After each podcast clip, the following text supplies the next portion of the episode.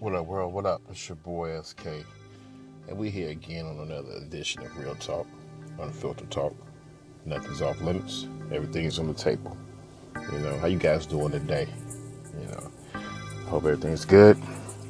Hope everybody didn't get too drunk last night and, and wake up on the uh, wrong side of the bed, on the floor, or in somebody else's house where they weren't supposed to be. Okay, so with that, um, today uh, I just want to get into with uh, what you guys think. You know, and when was the last time y'all fucked up? And what I mean is, when was the last time y'all called y'all spouse by the wrong name?